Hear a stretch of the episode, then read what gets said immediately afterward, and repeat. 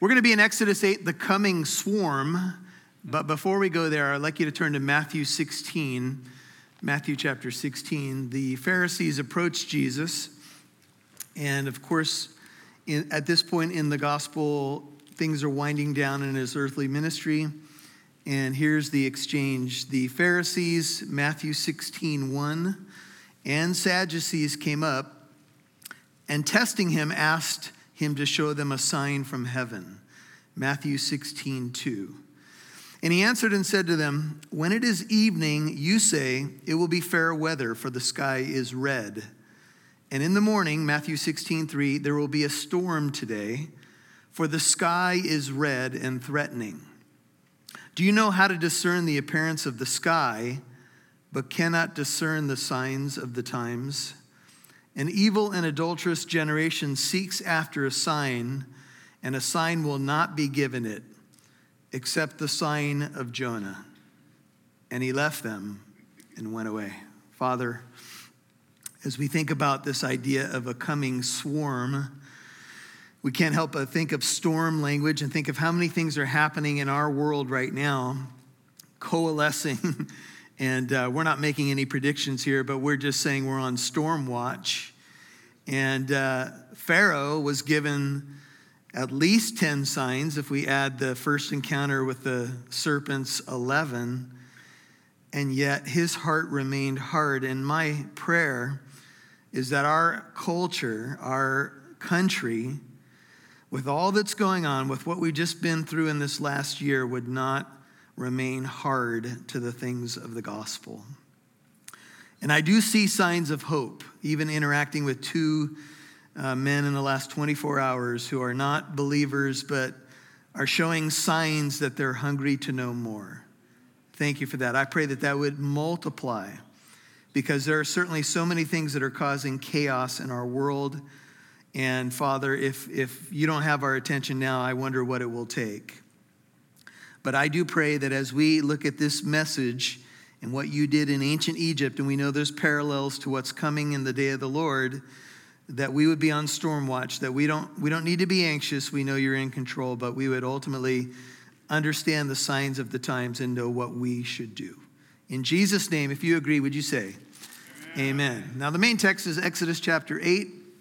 We're at the fourth plague. And we pick up the account in Exodus 8 20, the coming swarm. Exodus 8, verse 20. Now the Lord said to Moses, Rise early in the morning and present yourself, Exodus 8 20, before. The NIV says confront. The Hebrew is literally stand your ground, present yourself before Pharaoh as he comes out to the water and say to him, Thus says the Lord, let my people go that they may serve me. I want them serving me, I don't want them serving you. Now, Egypt has been bloodied, frogged, and bugged so far. The storm winds are about to come in the form of something that has left scholars a little bit perplexed because the Hebrew word can allow for some different things from dog flies to beetles. I will tell you that whatever showed up in Egypt back in the day was not fun. And it was probably something that did bite people and was more than just a nuisance. And Nahum 1 3, for your note, says, The Lord is slow to anger and great in power. The Lord, Nahum 1 3, will by no means leave the guilty unpunished.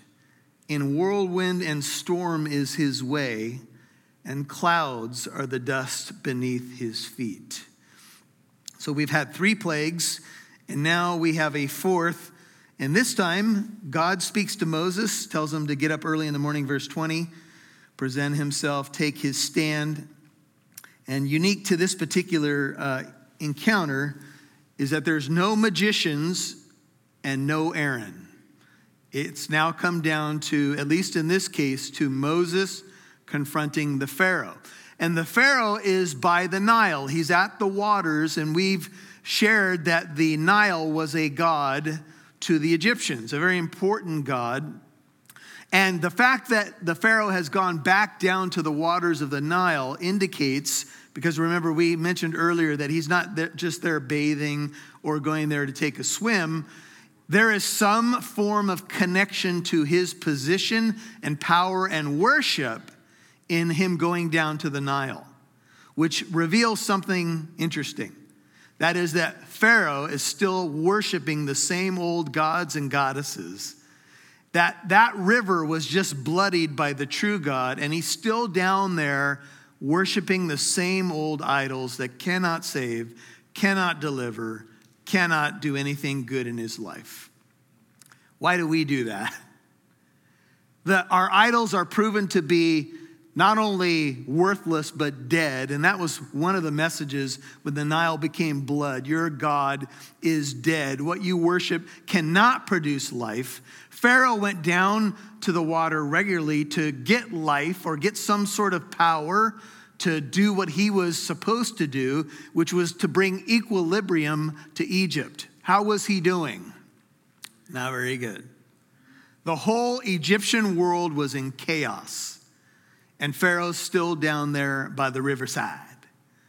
And I would just tell you that if you keep going back to your old idols that have been proven to be dead over and over again, they're going to do the same thing over and over again. All they're going to do is pull you into their deadness.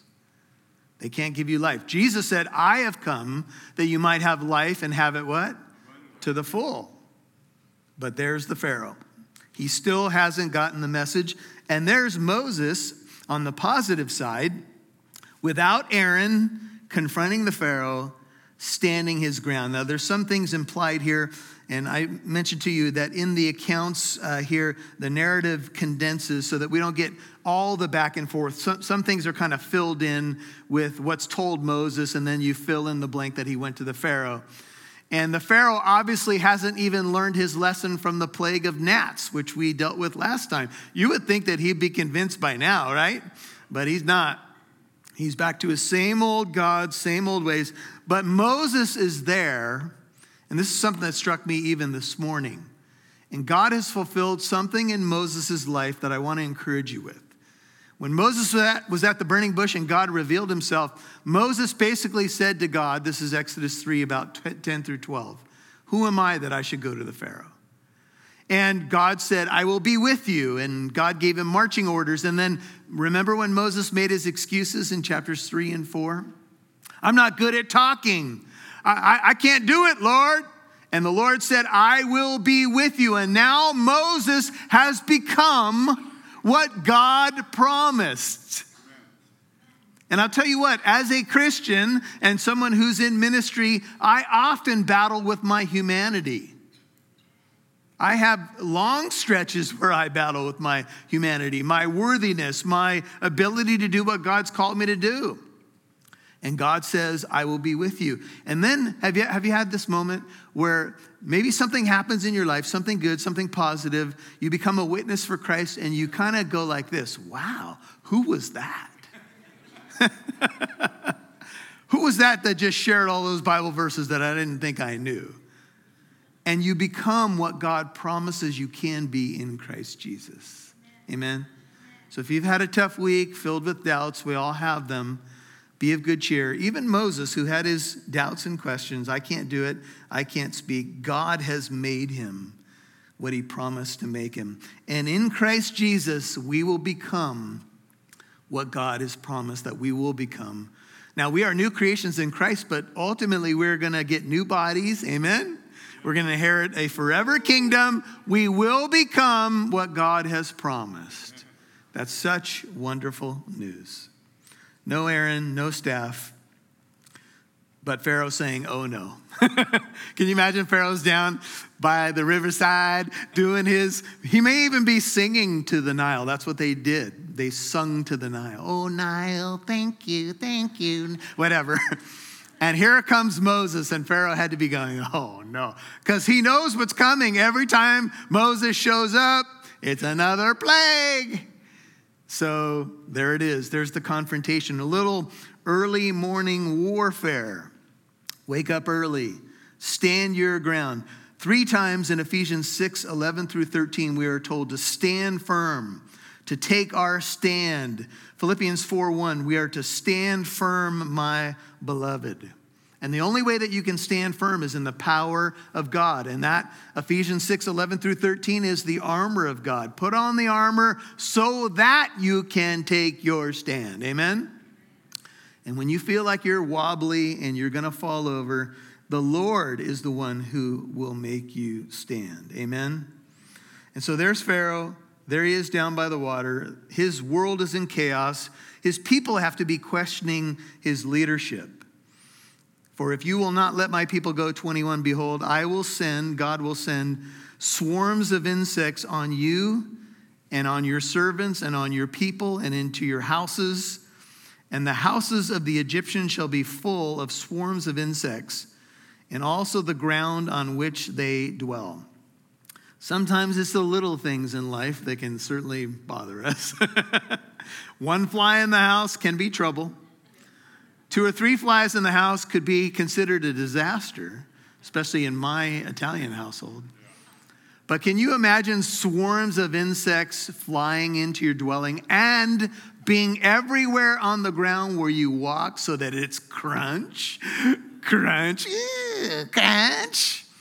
Well, that's what's going on. And God says, here's a play on words in Hebrew. If you don't send them out, my people, I'm going to send the swarms in. You send my people out, or an army of insects is coming in. And as I mentioned, got to fill in the blanks here. There's no record of a reply from Moses, even to the earlier plague, but he obviously has stayed uh, difficult and uh, calloused. The fourth judgment is the plague of flies. Uh, New American Standard, the older version, has uh, flies there. I think also NIV, ESV, New King James. Insects, I'm sorry, is the older New American Standard. All the modern updated translations have it as a plague of flies. The biblical term is not limited to house flies and may, in fact, refer to several different kinds of flying insects. J. Vernon McGee says these flies were most likely sacred beetles or the scarab, as they were known in Egypt. These scarabs, many of, of gold, are found in the tombs of Egypt. They were sacred to the sun god Ra. The severity of the plague is reflected in the fact that Pharaoh was willing to reach some sort of compromise with Moses at this time. The Egyptian scarab or beetle spoke of eternal life. Imagine this most sacred thing becoming a curse to your people and a plague on the land. We have a photo that I wanted to show you of uh, beetles that showed up on the seashore in England. Uh, there you can see what showed up there. They say hundreds of thousands of these things washed up on the shore. People were taking their morning walk and began to film them and take pictures of them. And sometimes, you know, when you look at things like in history and things that are questionable and kind of an anomaly or something weird. Maybe it's a newspaper clipping from 100 years ago. Something washes up on the shore, and you're kind of like, gee golly, wow, that's weird. You know, is the photograph a little hazy? But this happened in April of 2020. and they say it could have been a weather phenomenon or whatever that caused the beetles to fall into the ocean and then wash up on the shore. But to give you an idea, the swarms of insects that happened in the Egyptian plague probably was something similar to this. And they were also on the ground where you walked. So don't imagine a few house flies where you need your fly swatter. This was a terrible, dark, scary plague. And it would move into the land of Egypt in such a way that it would frighten people to the core. Shane told a story a few weeks ago of when he was at Calvary Chapel Bible College, and there was uh, what they do is the students serve in some sort of help around the campus. And I don't know if you guys know, know this, but Calvary Chapel Bible College in Murrieta is now up for sale. Uh, so they're, they're selling the property. But anyway, uh, so in Murrieta, a young student was up on a lift and he was uh, trimming a tree and somehow he hit a beehive. And uh, he started screaming. And when people heard his screams, they thought that maybe he had cut his arm or had cut off a finger or done something terrible because he was like screaming like bloody murder kind of screams. Well, it turns out that he had hit a hive and he was being stung by bees. And when they finally realized what was happening, they lowered him down. And I think he got his way uh, into there's se- several different things of water around the campus and he fell into the water but i can't remember the number of stings. Shane will have to straighten me out on this but it was something like 900 and something bee stings. And uh, he, the guy nearly died and they, the doctor told him that if he ever gets stung by a bee again it's going to be probably lethal to him. And uh, there, there is evidence that whatever this insect was, it had the ability to bite and even like suck blood out of you. So this just wasn't like you're being buzzed. You know those those beetles that don't do anything, but they they seem to have no eyesight. They fly up and they whack you in the head, and you're like, ah! and people freak out. Uh, but they don't do anything. So you know, once you realize what they are, you can kind of beat them around. You can play volleyball with them if you want. But, but these are different. The, the Hebrew language includes the idea of fastening and biting. And Spurgeon says, when it pleases God by his judgments to humble men, he is never at a loss for means he can use, lions or lice, famines or flies. In the armory of God, there are weapons of every kind from the stars in their courses to the caterpillars in the hosts. And you can fill up in everything in between. God does not have a shortage of things that He could use. And it's something that we should be thinking about because Jesus Christ holds everything together. Many mysteries, including in the scientific minds, about how things hold together in our universe. And it's held together by the power of God. And if God were to let go, it would be an ugly, ugly scene. And things that we take for granted, even in the delicate balance of the universe and so forth, we should not. And even in the way that our bodies work is really amazing. And so the swarm would come. The Septuagint has it as a dog fly. The Hebrew word is arob, A R O B, and it's some sort of pest destroying things. And I think we have one more slide back there. Let me just show you. Uh, there's another group of photos I wanted to show you. And this is so what they found in um, ancient Egypt in the tombs is little amulets, and the amulets reflected these Egyptian gods. And this is the scarab. And so you can see it's uh, on the one to the far right, it's uh, connected to the Ankh, which is supposed to represent life. So sometimes you see people wearing something that looks like a cross and it's not. It's actually the Ankh, it's an Egyptian symbol. And it was often amalgamated with the beetle. And so the beetle and uh, the scarab and then the god Ra were connected, and the sun pointed to life. And so this is, they even pulled these out of the. Uh, tombs with the Egyptian mummies, and these things were often connected to the chest of the mummy.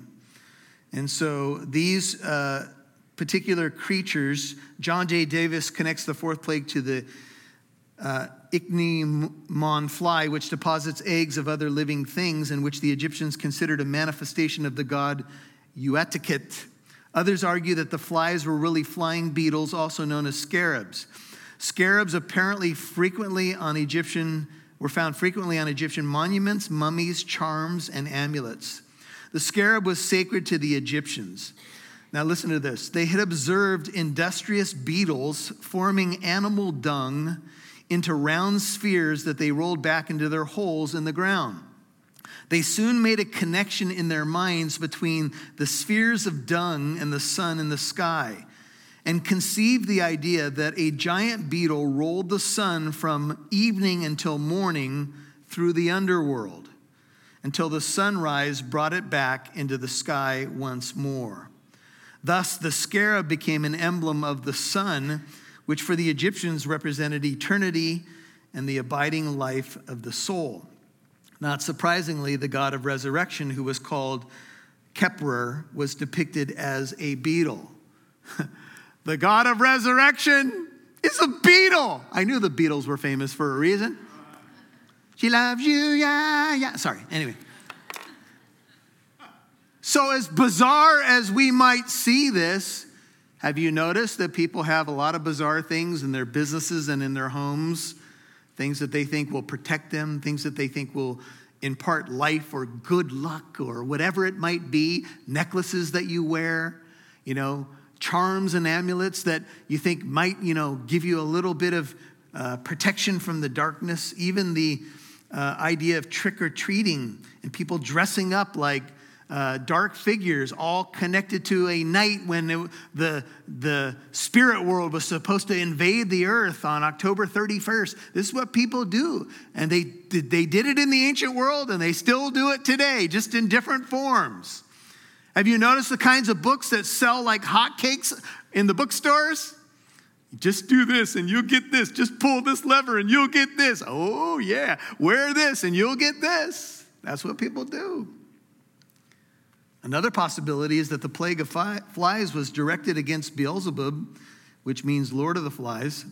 Some Egyptians worshiped Beelzebub as their protector and guardian, since his role, listen, was to protect their land from swarms of flies and other natural disasters. He was supposed to be Lord of the Flies.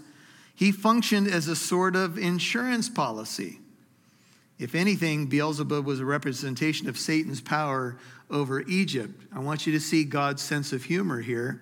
What does God do? He allows the symbol of their uh, idea of insurance policy and eternal life to invade their land in such numbers that it becomes an absolute nightmare.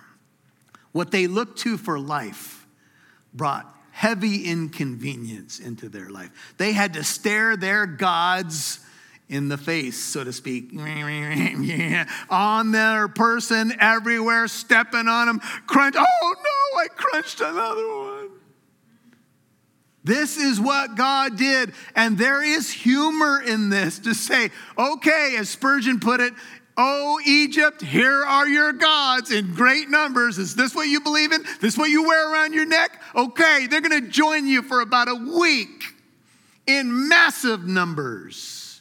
So you can stare at what your gods are. And I think what God is saying is, I want you to step back, Egypt, and stare for a moment in close proximity at what you trust of what it's come down to since you've rejected me and you worship the creature rather than the, than the creator who's blessed forevermore. I'll let you hang with the creature for a while.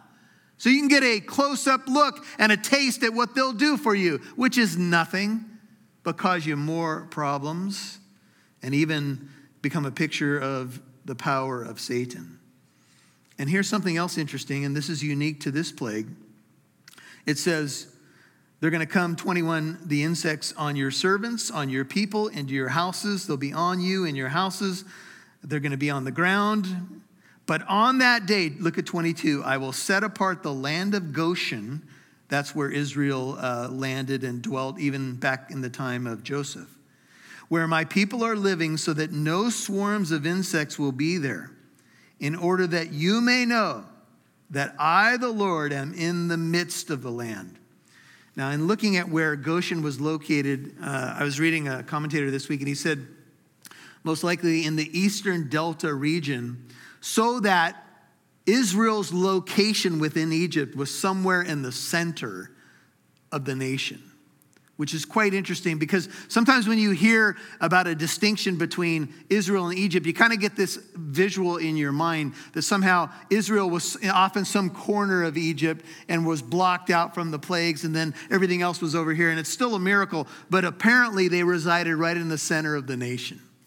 And yet, in this particular instance, in this plague, they would not be touched by it. Some of you may be asking the question Does that mean that the other plagues touched them? We don't know for sure. This is the first time that God has articulated that this won't come near his people. Maybe uh, Israel experienced minor inconvenience. We don't know for sure. But this is the first time God says Goshen will have no insects. They'll all be in the Egyptian areas in the Egyptian households. I want you to think of the irony.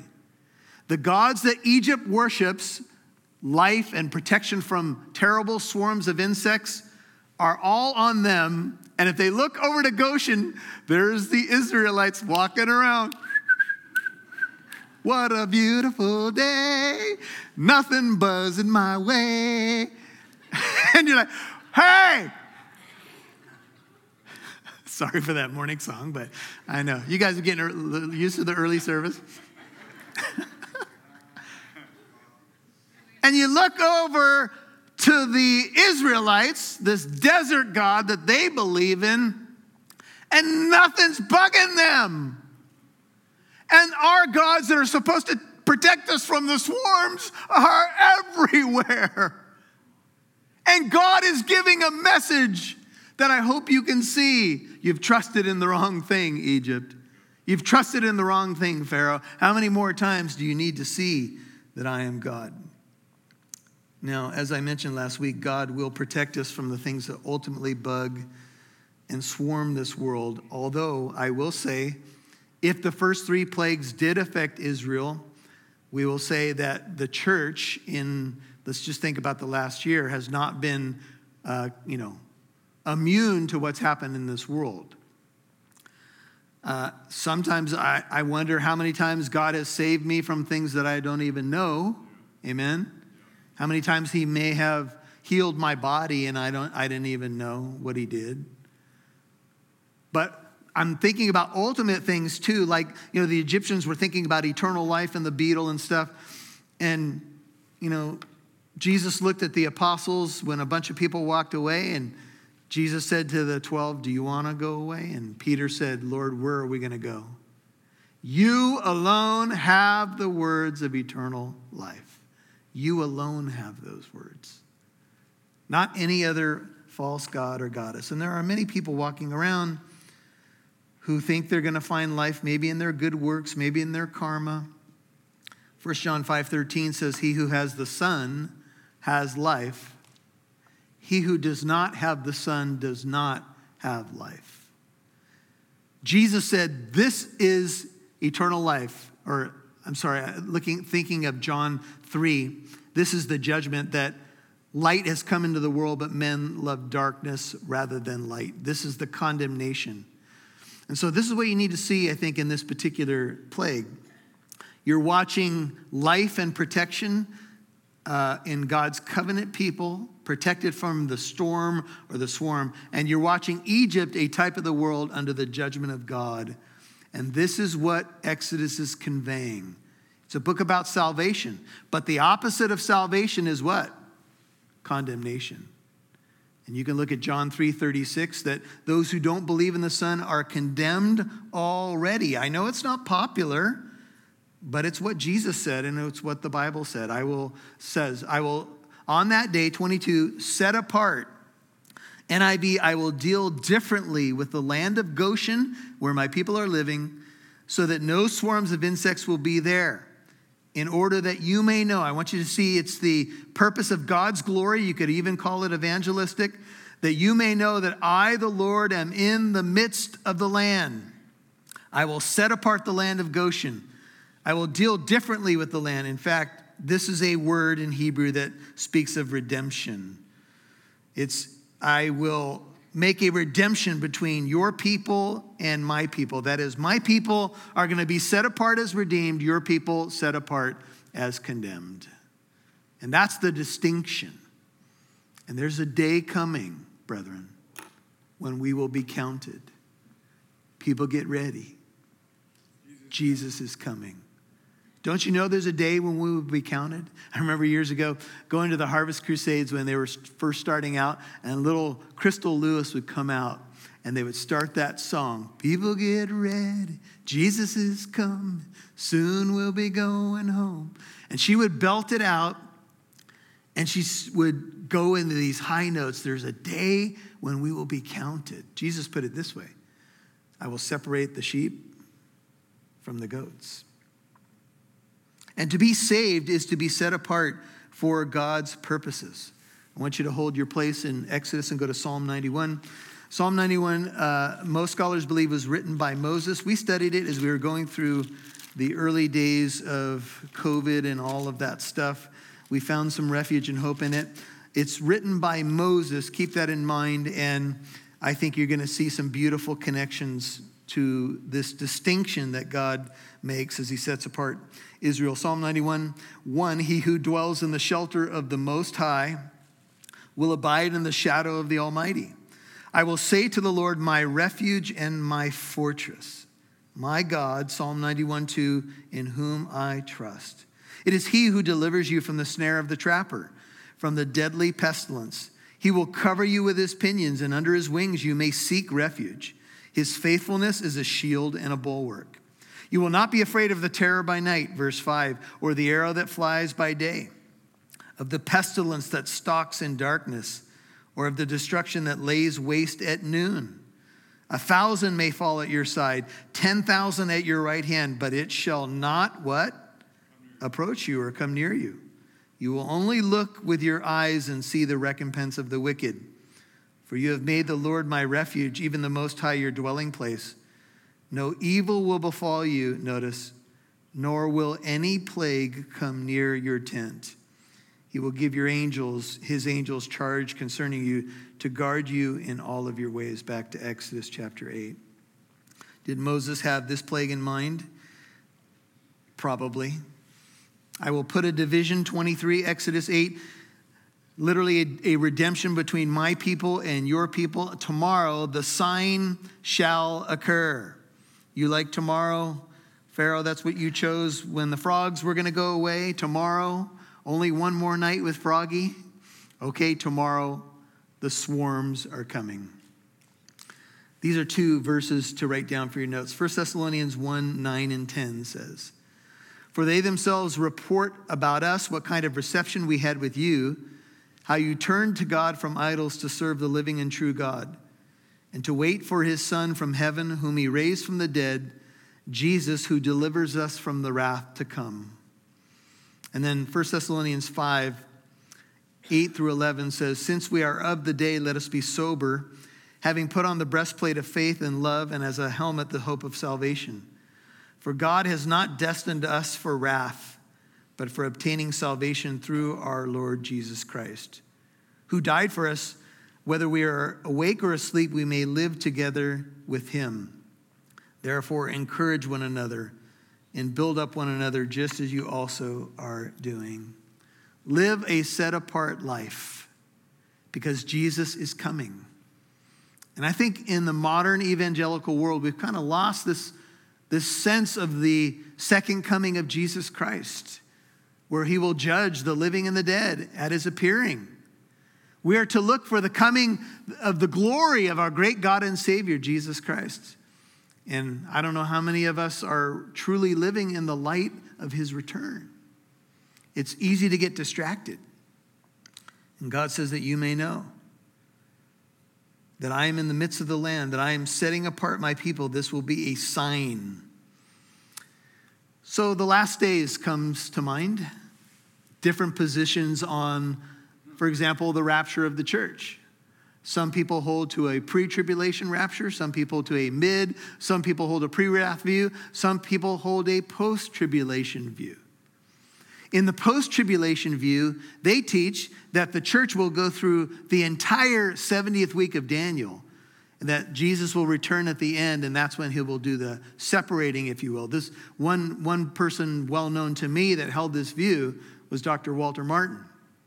And part of the view is this that that view holds that when God judges, his people will experience a special protection and being set apart from the world, Egypt, if you will, so that when the plagues of judgment come, they don't touch the people of God. Now, that's one view. And you may have wondered why would someone ever hold a post tribulation view? Well, that's one way that they kind of walk it out is they believe there will be a parallel between what happened in Egypt and how Israel was supernaturally protected and what will happen in the last days. Now, here's another thing to be thinking about. There is a difference, please hear what I'm about to say, between tribulation and wrath. And the difference is this Jesus said, In this world you will have tribulation. Was Israel experiencing tribulation in Egypt? Oh, yeah. How long did it last? A long time. Hundreds of years, right? I don't know that the whole time was terrible uh, enslavement. It wasn't, but It was going on for a while. They were tribulating, if you will, in Egypt. But when the wrath came, God set his people apart so that they did not taste the wrath of God. Here's the important thing to remember we have not been appointed to wrath, but to obtain salvation through our Lord Jesus Christ.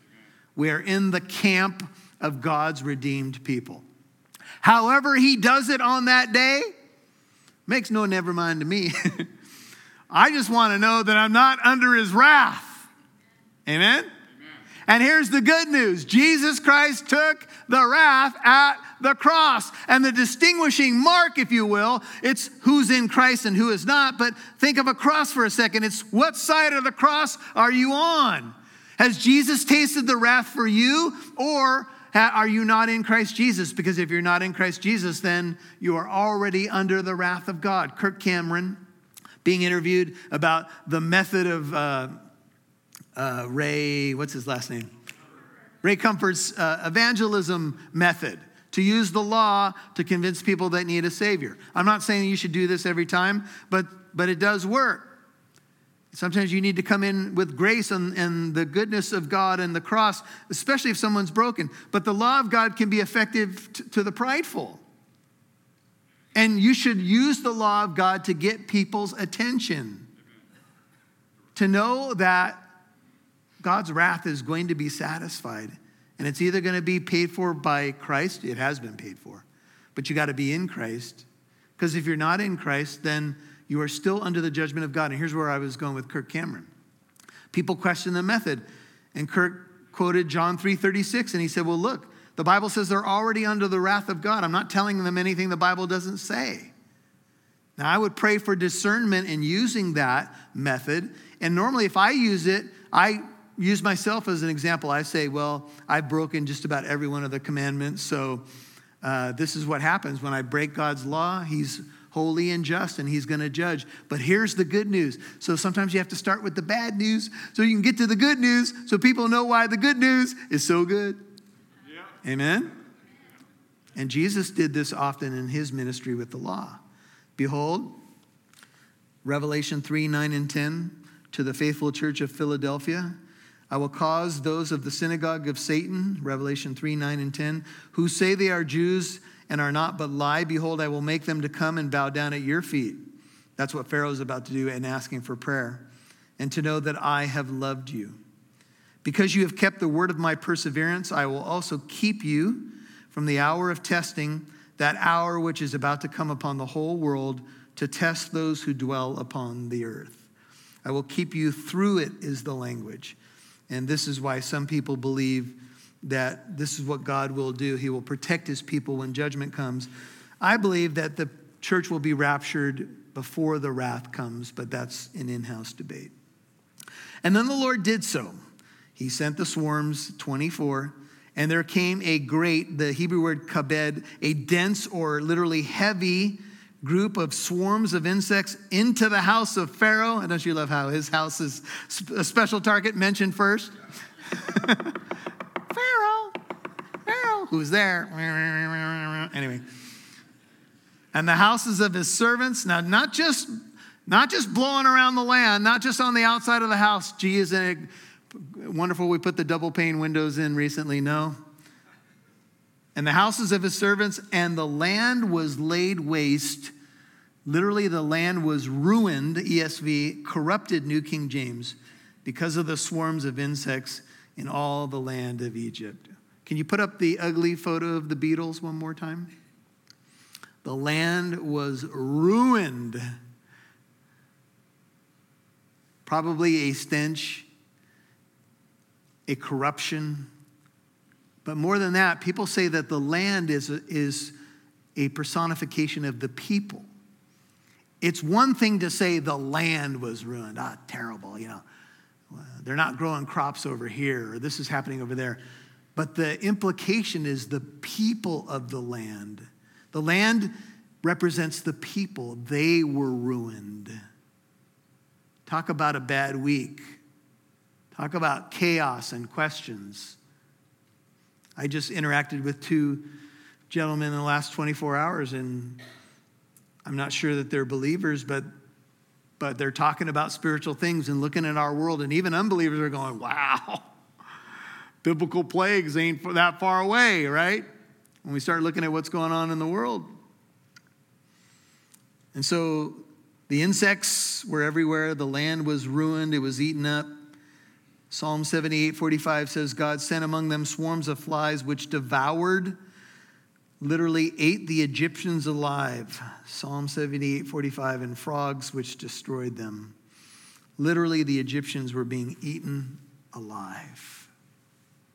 Wow. What would happen now? Well, Pharaoh didn't call the magicians. They're nowhere to be found. I think they're on vacation. I think they needed a long, extended vacation. they're nowhere, and he doesn't call for them. Notice what happens next. Pharaoh, 25, called for Moses, and here is Aaron, and said, Go, okay, go sacrifice to your God, but do it what? Within the land. Okay, if you, this is what you want to do, you want to go worship your God, all right, go ahead. He's a politician, isn't he? Master manipulator, but do it within the boundaries of the land. Now, Moses had said, no, we got to go three days' journey into the wilderness. This is what God wants. No, do it within the land. Don't go do too far. Stay within the land. Okay, if you're going to worship your God, then worship your God. He's probably hitting bugs off of himself. if you if you if you got to worship, Moses is standing there. There's not one near him. Right? Aaron's standing there, not one near them. But Pharaoh, people that used to fan him with things are slapping things probably off of his head. Was the, the Home Alone movie when the spider's at the, on the one guy? Marv. don't, do, don't do, ah! Anyway, the flies were getting under Pharaoh's skin. Let me ask you a question. How long would you endure until you called the hotline? How many times do you think Pharaoh may have done something like this? Well, if there was a, a, beetle right in front of him to talk to, so he could do this quite easily. If you guys are the gods, uh, could you save us now? Could you all just go away? Wasn't working. So we don't know the in betweens. Some of the stuff is assumed, but he calls for the right guys. But he wants a compromise. He's a politician. Go ahead. Worship your God, but stay in Egypt. One writer says, Evil is always suggesting some compromise. To listen to it is to remain enslaved. It was a big enough concession that most people would have taken Pharaoh upon, up on his offer, says Ryken. If Moses had been in a mood to compromise, it would have been easy to rationalize. This is the best offer we're going to get. He might have said, Why don't we take it? After all, the really important thing is that we offer sacrifice to God, not where we do it. The really important thing is that we do it, not where and how. This sound vaguely familiar to any of you? Oh, you guys, you guys can worship, but we only want 10 people in your buildings in Canada. Well, what if I have a congregation of a thousand? Well, then do 100 services on a Sunday, 10 at a time. Oh, and we don't want you singing when you get together because we know that that is a super spreader. So we can't sing.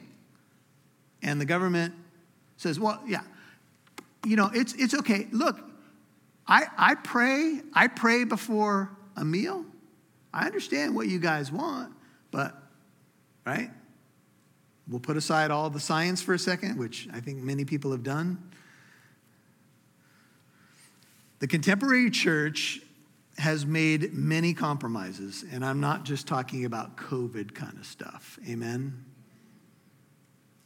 I look at the landscape of the church today, frankly, brothers and sisters, and sometimes I hear what's going on elsewhere. I hear, I hear other messages, and sometimes I'm encouraged, but sometimes I can't believe what's going on in the church.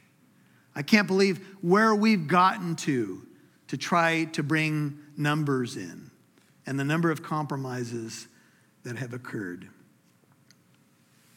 Well, Do we negotiate? You can go to church, but don't go out and share your faith. Don't go, to, don't go out on the mission field. Stay within the land. Isn't that taking things a little too far?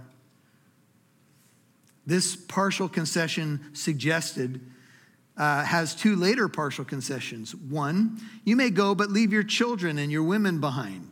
Okay, you, you get spiritual, but leave your kids to us. Two, you may go out, but leave your flocks and possessions behind. We don't want your possessions in, involved in your faith. Still hear the same lure from the roaring lion seeking people to devour. Worship God, but don't take it too far. Confine, confine it to one hour on a Sunday morning. Worship God, but let me have your kids. Worship God, but leave your possessions out of it. Sound familiar? It's everything that's happening right now. But Moses said it's not right to do so, for we shall sacrifice to the Lord our God. Look at Moses taking his stand. what I, we won't, uh, for we shall sacrifice to the Lord our God what is an abomination to the Egyptians. And if we sacrifice what is an abomination to the Egyptians before their eyes, will they not stone us? Here's the deal the animals intended to be sacrificed, such as bulls and rams, were sacred in Egypt. Bulls were sacred, representing Egypt's gods and goddesses. To Apis, cows to Isis, calves to Hathor, rams to Ammon, and so forth. Rioting and bloodshed certainly would have occurred had they done it within the land. And maybe that's what Pharaoh wanted. Stay within the land because maybe in his mind he was thinking, you know, if they do these sacrifices to these animals that we consider gods, my people will go crazy and we'll have riots and bloodshed, and maybe the job will get taken care of. One writer says to draw a comparison, sacrificing bulls among the Egyptians would be like a pig roast at a synagogue or cooking burgers in front of a Hindu temple. It was going to cause problems. And he says, We must go three days' journey into the wilderness and sacrifice to the Lord our God as he commands us. We will obey him. Jesus said, If you love me, obey me. Amen? That was kind of a weak amen, but time to get out of Egypt. In our world of moral chaos, you know what's happening? And this may be hard for some of you to hear, but this is what it is. People are saying that you can be a Christian, but you can defy a clear moral command of God and still be in good standing with God. And that doesn't fly, brethren. What's, what's really happening there is people are fooling themselves. They're playing a game. I can remain morally uh, in rebellion to God, and I can still call myself a Christian. Now, I'm not talking about everyday struggles that we all have. I'm talking about being an open, unrepentant sin and saying, I believe it's okay for me to do this and still do what I do as a Christian, in quotes. And Pharaoh said, I will let you go that you may sacrifice to the Lord your God in the wilderness, only you shall not go very far away. And then say a little prayer for me. And as you're going out, I could use some prayer.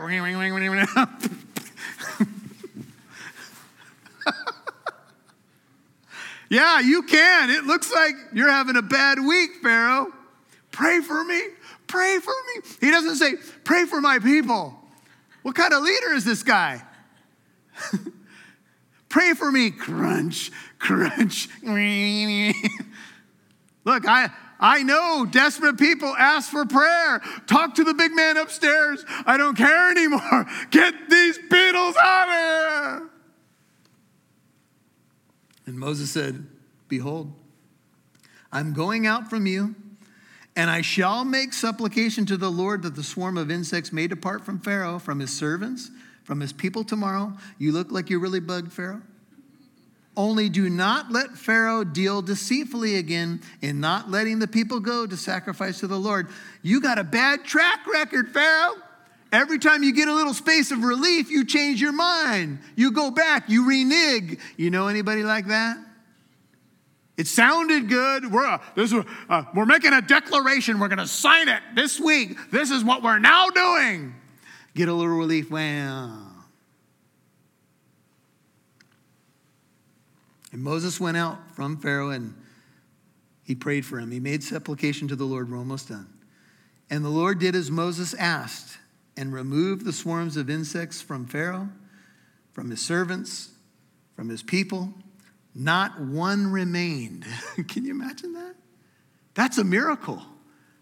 Can you imagine what a relief that must have been to be living in this terrible situation? Know that Moses told you he was going to pray, know the timing, and have it lifted. But Pharaoh hardened his heart this time also and did not let the people go. Spurgeon says they were not Pharaoh's people. Pharaoh never chose them. He had never bought them, brought them where they were. He had not fought with them and overcome them. They were not captives in war, Israel, nor did they dwell in territory which was the spoil of a fair conflict. He had no business saying, I will let you go, or he had no business having control over the people in the first place. Do you see the implication there, brothers, sisters? He had no business claiming to control over them in the first place. Oh, I'll let him go. I won't let him go.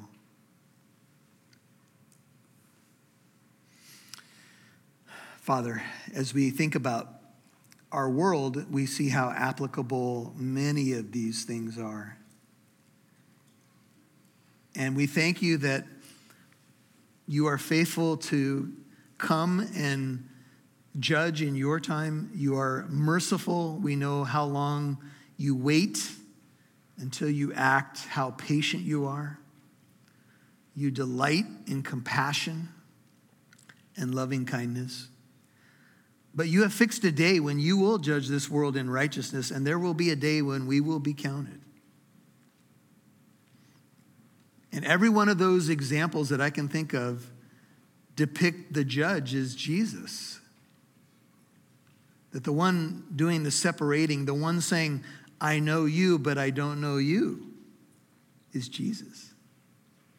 And sometimes people say, Oh, what's the big deal about Jesus, Jesus, Jesus? Well, the, the deal is that Jesus is God. And Jesus, thank you. That you being the judge was, you were willing to come down and take the judgment